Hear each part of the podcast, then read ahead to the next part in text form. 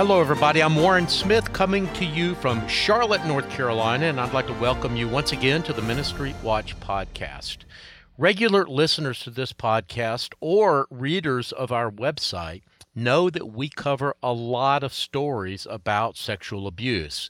Now, I want to be clear we take no pleasure in these stories, but we do believe they're important. To explain why, I would use a simple analogy. I would ask you to imagine that you have a headache. If you think this headache is caused by sinus pressure or perhaps too much coffee, you know, you'll take a couple of aspirin and then go about your business. But what if that headache is the symptom of brain cancer?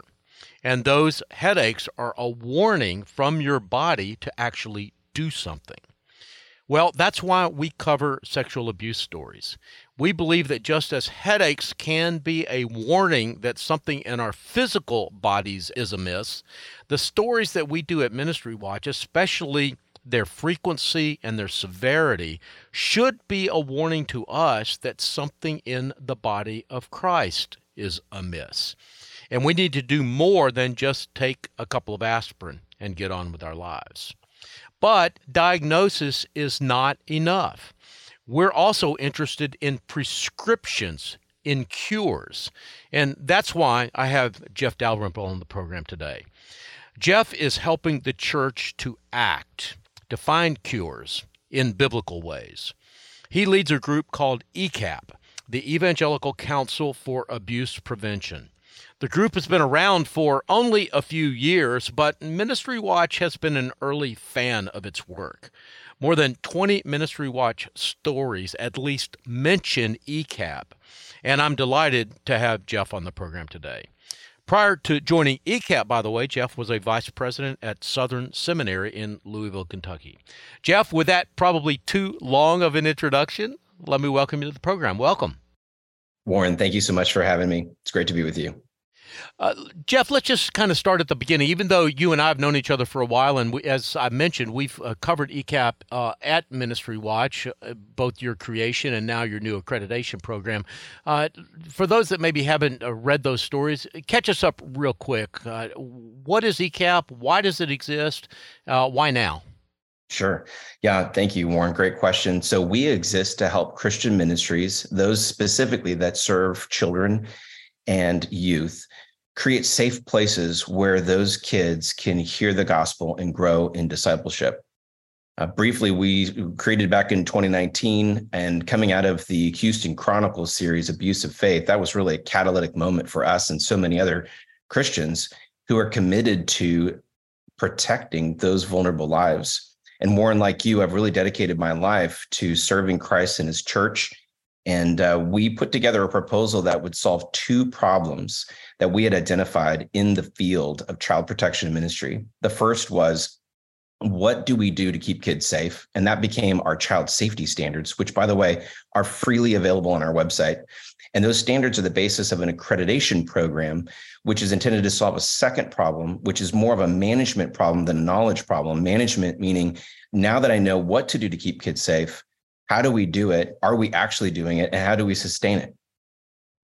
Well, you know, Jeff, those standards I think are just really fantastic work. And uh, because, you know, I think the first step sometimes when we're in a situation like we're in is just to know um, you know, just to have a definition of what is acceptable, what is the right way. You know, the old story about if you want to see if a stick is crooked, you just simply lay down a straight stick next to it, uh, and the crookedness of the crooked stick will become obvious to uh, to any viewer. And I think having those standards performs much uh, that kind of a role in uh, for Christian ministries. But I do want to fast forward past those standards to the accreditation process. So you say those standards became the the basis for an accreditation process.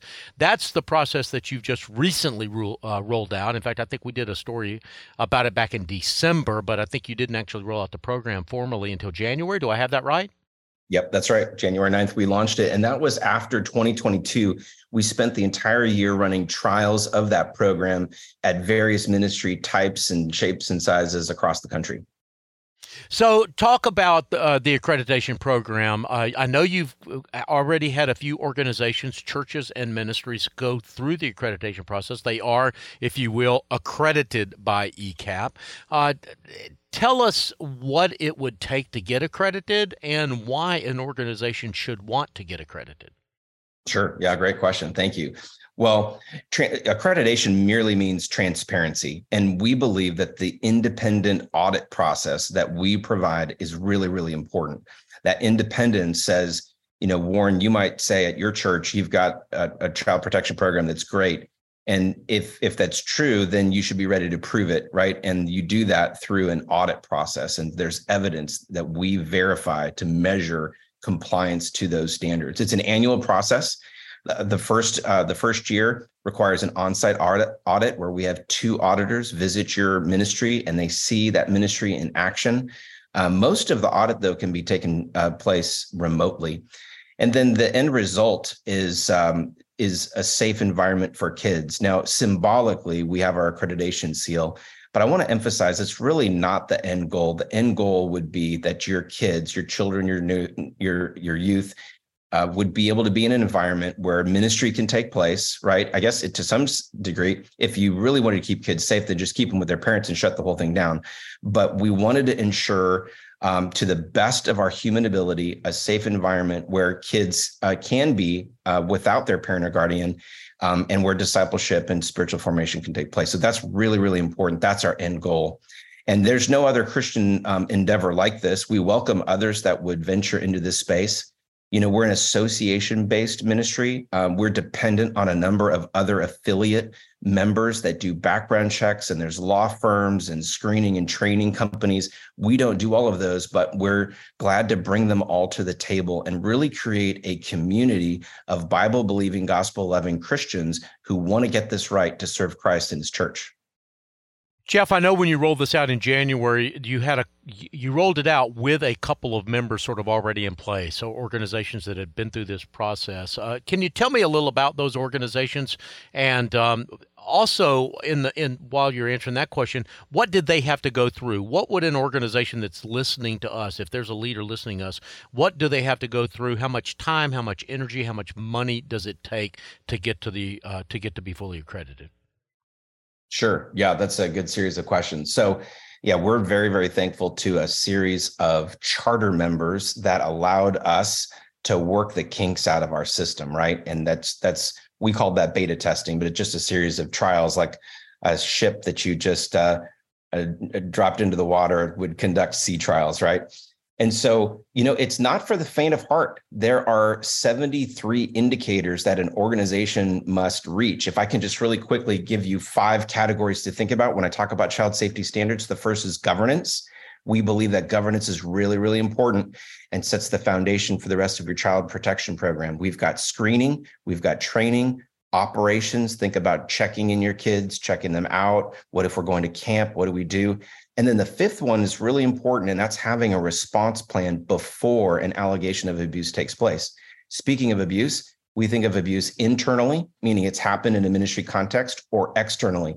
Maybe your Sunday school worker or teacher has noticed indications of abuse from a child that's in the ministry program. Now, what do we do with that? What are the mandatory reporter laws in our state or jurisdiction. And so that's the basis of the standards. And the compliance process really starts with a self study. We have a series of tools and resources available to help an organization walk through that process. Put the evidences together to show that they're doing these things. Let me give you some examples really quickly. Uh, first of all, a church or a Christian school, a camp right? This ministry may be doing X, Y, and Z, and they have the documentation to prove it. Maybe they're doing things like reference checks, but they're not quite documenting. So we help them do that. Maybe through our assessments, they realize that there's some things that they're not doing, and we help them implement those. So um, it's a comprehensive uh, process, and we've got a fantastic team that uh, rem- works remotely across the country to help ministries go through that process. It's usually taking somewhere between six and 12 months to actually reach accreditation. That phase we call candidacy. And that's just, uh, it's, it's silent. You wouldn't know who's actually in that candidacy phase. But once they're accredited, then that's a public recognition of that status.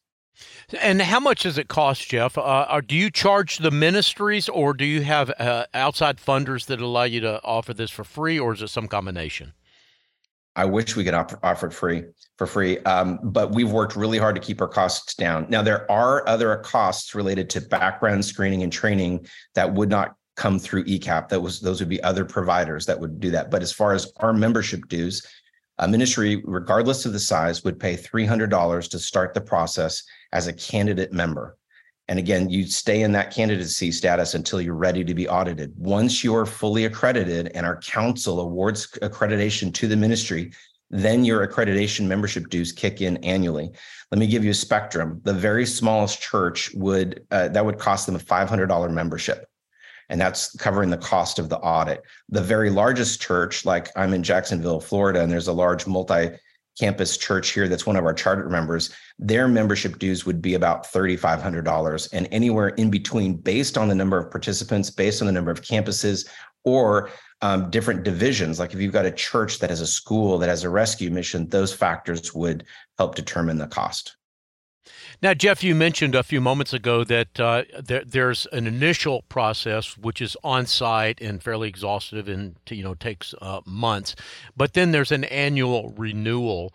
Um, talk a little about that annual renewal because I well know that you know you might have today an organization that is deeply committed to these principles and to the uh, rising to the standards that you guys have set for accreditation. But there could be a change in leadership, there could be a change in circumstances, there could be simply, um, you know, the the fires could cool uh, there at an organization, and a year or two or three later, they may not be um, living up to the standards that they were even just a couple of years ago. How do you ensure that that uh, uh organization remains uh, operating at this very high level? Yeah, that's good. So it's an annual process and uh, they demonstrate compliance annually. That that uh, audit process with those two independent auditors that takes place annually. And you're exactly right, Warren. You've got enough ministry experience, as do I. Uh, you exact you're exactly right. You mentioned some of the factors that and we call that sustainability right? Like this is too important to you know to have as a fad right? We just say hey we're going to do this for a time and then even if it's well intentioned but uh, if you're not staying focused on these measures then uh, the program could start to fall apart. When we're talking to ministries we really want to help them think through like if maybe you're a young church you're starting a youth ministry you would have a youth pastor or youth director and we think of child safety as very, very, very similar, where you need that, that kind of ownership mentality. You have someone who's responsible for this. If you try to put all of these child protection measures on someone who already has a full plate, in our experience, you're really not setting that person up or your ministry for success. So, really finding a leader to kind of take this and manage it. Um, and we're here to help. We're, we're, we're your tour guide in uh, getting this right and then keeping it um, appropriately prioritized and resourced uh, long into the future. Well, Jeff, you know, I think you know uh, because you and I spent some time together personally, and I've, um, you know, we've been covering here at Ministry Watch that we're highly invested in your success. I mean, we want you to succeed. Um, I'm, I'm also though aware that uh, not only do you have a challenge of um, you know, setting the standards and working with uh, ministries in the accreditation, but you've got to grow your own ministry as well. One of the things I think that will make ECAP's accreditation uh, process a, a success is that you know people will want it and that uh, people that will ask for it before they'll send their kids to that ministry. And i think you kind of have to have a critical mass of organizations that are accredited to kind of make that happen. So what are y'all's long-term goals? I mean would you like to see every ministry in america uh, with an ecap credit, accreditation or are you, you do you have some interim or short-term goals? Do you think it's necessary for every church even small churches to have the, the kind of accreditation process you're talking about well, we think of three three reasons, and, and trust is our currency, right? You've got to trust what we do and the processes. Uh, so this is not built around a single human being or individual, but this is really an institution that we've created to serve Christ's church.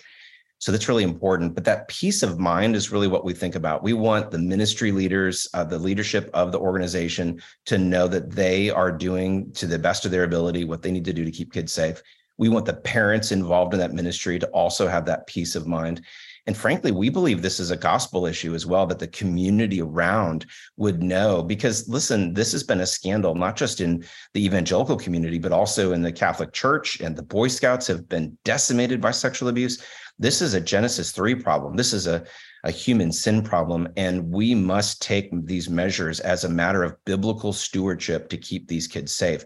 And we believe it's a matter of great commission importance. So that's why we created this as a religious nonprofit. We've had many people ask us, well, well, I've got this secular nonprofit that serves kids. Can't why can't you serve us? Well, we would love to see a secular version of what we do at ECAP, but we believe that the Lord's called us to do this distinctly with our biblical Christian worldview. And we're able to address the issue of abuse from that Christian worldview and to be trusted by the evangelical community. So we believe that's really, really important. And we'll have our hands full just serving our evangelical community, as, as you've pointed out. You know, the way we've gained traction right now is really working with networks, denominations, and associations. And I'd invite any of your listeners, if you're a part of a network like that, to contact us. Uh, we've been uh, honored to work uh, just this week with Awana has joined as an affiliate network. Uh, Trail Life is a part of our community now. The Florida Baptist Convention has been great, innovating uh, through a scholarship program to bring their 1,100 churches through the accreditation program. We're absolutely thrilled at that traction. Uh, the Great Commission Collective, our friend Dave Harvey has been fantastic to support. And so we've got several thousand ministries in the pipeline that are all starting on this uh, process of accreditation. And those affiliate networks are really, really important to help us uh, move through this season of our young ministry. Yeah, that's great. And by the way, I'll have a link to ECAP's website, and I assume, Jeff, that uh, if someone goes to your website, they can easily figure out how to actually be in touch with you if they're interested in seeking accreditation. Is that right? that's right. Very Glad to serve. You. Thank you. Very good. Very good. Well, Jeff, let's bring our conversation kind of to a close here. Any final words, final thoughts? I mean, I, I, think you've been very articulate in explaining why and how this is a gospel issue and why and how every uh, evangelical should be in, uh, interested, involved, and concerned about this. Um, so I think you've done a great job with that. But that said, any final words you'd like to leave with our audience today? Yeah, thank you. We want to be a resource for the church. And so, yes, standards and accreditation is kind of the heart of our ministry, but uh, we've loaded up our website with some great resources. We've got a, a general editor and a team that's just focused on resourcing the church in this uh, in this topic. Uh, we've got a, uh, a, an ongoing uh, video cast called Meet the Experts that we've been doing uh, similar interviews. We've got Darby Strickland coming up uh, from CCEF talking about domestic violence, and so we're trying to equip ministry leaders with these even even the next concentric circles out of these topics related to abuse. I've been noticing you giving away uh, Dr. Michael Kruger's book, Bully Pulpit, and I just like to commend you for doing that. That his la- that book is excellent. It's an easy, quick read, and that last chapter really has great, healthy steps for ministry leaders to put into practice some of these measures to, to prevent spiritual abuse. And as you know, there's an overlap between spiritual abuse and sexual abuse. We've got to get this right as Bible believing Christians, and we're here to serve and to support that effort. Yeah, well, thank you, Jeff, for that. Yeah, I love Michael Kruger. and I love that book, Bully Pulpit. As you rightly said, we've been giving that book away. I think we've given away about 150 copies of it so far. So, yeah, well, Jeff, thank you so much for being on the program today. Uh, Jeff and I mentioned a number of resources on today's program, including, of course, a link to the ECAP's website and uh, Bully Pulpit, uh, my, Dr. Michael Kruger's book. I'll have links to everything I can remember that we mentioned in the show notes for today's program. So, if you're listening in a car, maybe you're on a walk or otherwise in motion, be safe. But when you get to a stationary spot, check out uh, the resources and uh, click on them, and uh, you'll be able to further educate yourself on what ECAP is doing and how you can be involved with it. The producers for today's program are Rich Rosel and Jeff McIntosh, and we get database and other technical support from Casey Suddeth and Stephen DeBerry. I'm Warren Smith, coming to you from Charlotte, North Carolina, and you've been listening to the Ministry Watch podcast. Until next time, may God bless you.